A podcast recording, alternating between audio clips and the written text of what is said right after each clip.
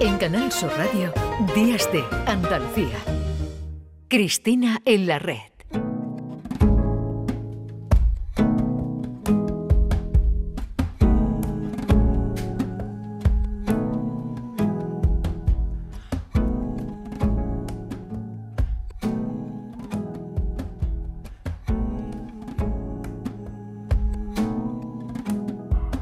Lo que dejó por escrito no está tallado en granito. Estaba esperando yo que sonara Jorge Drexler, Cristina Consuegra, ¿qué tal? Muy buenos días. Buenos días, ¿qué tal? ¿Cómo estás? Bueno, pues aquí deseando echar unos minutos y hablar unos minutos con nuestro invitado de hoy. Cuéntanos algo de él, Cristina. Sí, vamos a hablar en unos segundos con José Ovejero, el responsable de la novela Vibración, que es curioso porque él, que siempre ha tenido una preocupación a través de su narrativa, ensayo, poesía, sobre lo que nos sucede como seres humanos, él ya, en cierto modo, cuando publica Humo hace un par de años y después, mientras estamos muertos, ya señalaba hacia la que nos ofrece en esta novela que es Vibración, que es una reflexión sobre todos los escombros eh, que vamos dejando como seres humanos en este tiempo tan obsesionado con la producción, también las herencias y esas inercias que no nos cuestionamos y que tanto nos limitan. José Ovejero, ¿qué tal? Muy buenos días. Hola, buenos días, muy bien. ¿Y vosotras? Muchas gracias por, por acompañarnos. Las, las críticas de vibración son ciertamente buenas.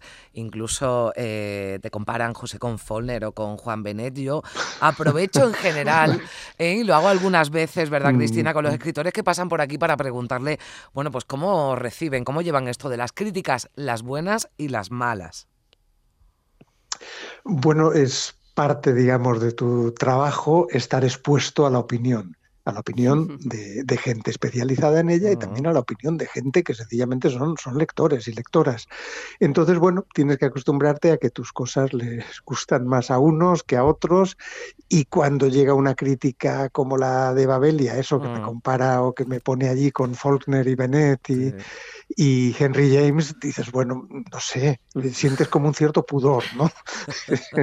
a lo mejor si me muero será más fácil decir esas cosas, pero ahora mismo es una especie de embarazo agradecido, claro. Bueno, está bien que hablen bien de uno, incluso eh, estando vivo, ¿eh? que se agradece también que estando vivo Eso también es verdad, luego, esas luego no me entero. Sí, no, no nos enteramos, ¿verdad, Cristina?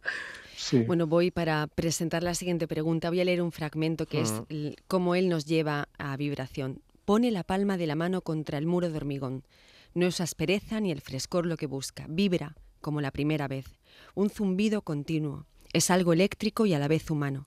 Quizá por eso imagina que el zumbido se transformará en voces distantes, Pega la mejilla al muro, con la vista ligeramente elevada hacia el techo, también de hormigón desnudo.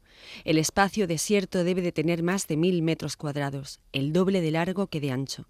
No hay ni un mueble, ni una máquina, tampoco basura. En el centro, una valla metálica que forma un cuadrado alrededor de un hueco cuyo fondo no se distingue. José, yo te quería preguntar, eh, esta novela es muy simbólica. Tú eres eh, un escritor que maneja muy bien eh, mm, todo lo que tiene que ver con los símbolos culturales, políticos, sociales y también con las metáforas. una eh, metáfora muy directa es el, escombro, ¿no? en, sus, eh, los escombros económicos, políticos, sociales, culturales que tenemos en este tiempo. Pero antes de llegar a eso, te quería preguntar por algo que ya hablamos tú y yo, que nos encontramos en una conversación, que es por las herencias, las inercias con las que ya has ido trabajando en tus anteriores trabajos, herencias que nos limitan, que además apuntalan asimetrías y que no nos cuestionamos. Sí, sí, eh, claro, el tema de la herencia está muy, muy presente y, bueno, y ya con la frase con, que da inicio, o sea, lo primero que lee, que se lee en la, en la novela es una cita de, James Joyce que dice, y Hamlet era el fantasma de su padre. ¿No? Entonces, claro, eso de, eh, que siempre pensamos que son los antepasados, los fantasmas que se nos aparecen, y dices, ¿y si soy yo el fantasma de todos aquellos deseos, de los actos, de los escombros, como dices, de los residuos de las generaciones anteriores? Mm. Me pareció que era, que era una, una frase que resumía muy bien lo que estaba haciendo, es ver que somos la herencia de un pasado. Y ese pasado, aunque no lo veamos, igual que al fantasma normalmente, está ahí. Oímos su voz, puede que no se materialice, que no podamos tocarlo, pero nos construye.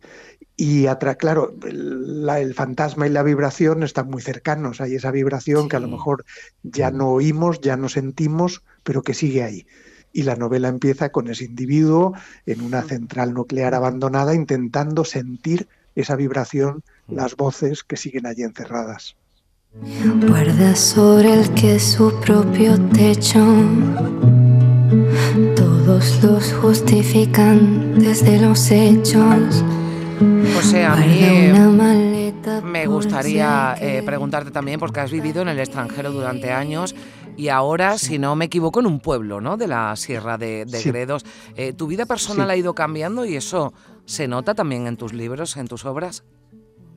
Sí, sí, claro, se nota mucho. A veces no es que lo pretendas, sencillamente te nutres de, ti mismo, de tu historia, de tu experiencia, pero también de lo que te rodea.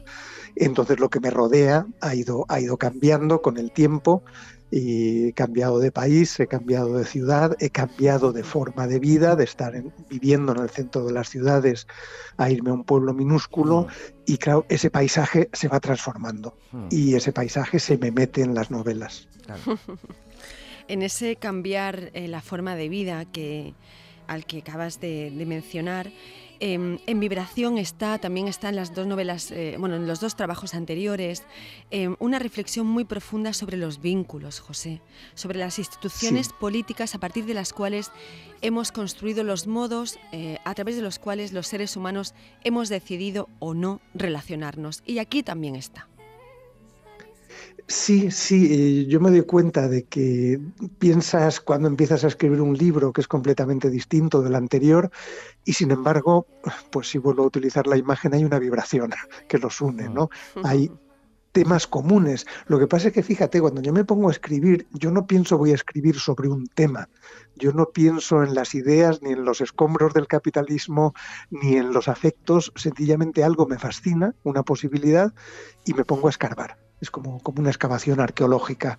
Te encuentras con un objeto que te parece valioso y dices, aquí hay algo, aquí hay restos de una civilización.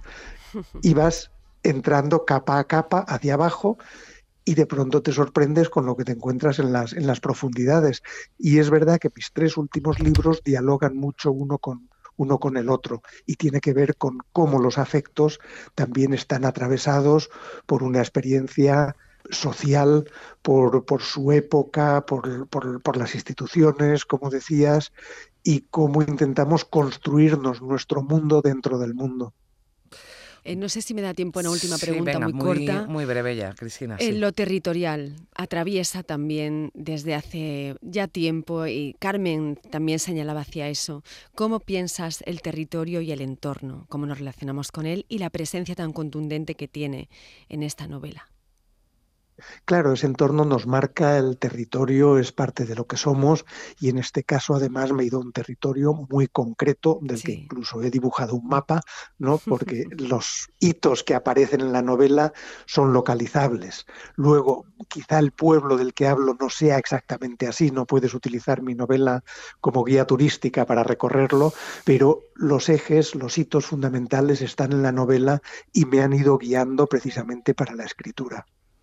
Bueno, pues lo vamos Sin ese pantano, la novela no existiría. Claro, pues el pantano, gran protagonista, no vamos a decir mucho más. Eh, aseguramos la vibración, ¿verdad? De, del alma, seguro, y, de, y de muchas otras partes del cuerpo con esta novela.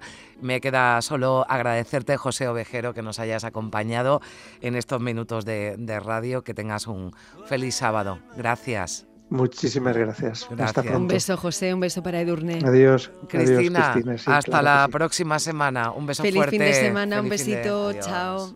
Sueña que no estamos siempre tristes. Hazlo por mí, arráncame el corazón. Vuelve a sentir el universo en ti. Aunque estemos muertos, vive, vive para siempre de mano, todo acabará si nos... En Canal Sur Radio, Días de Andalucía.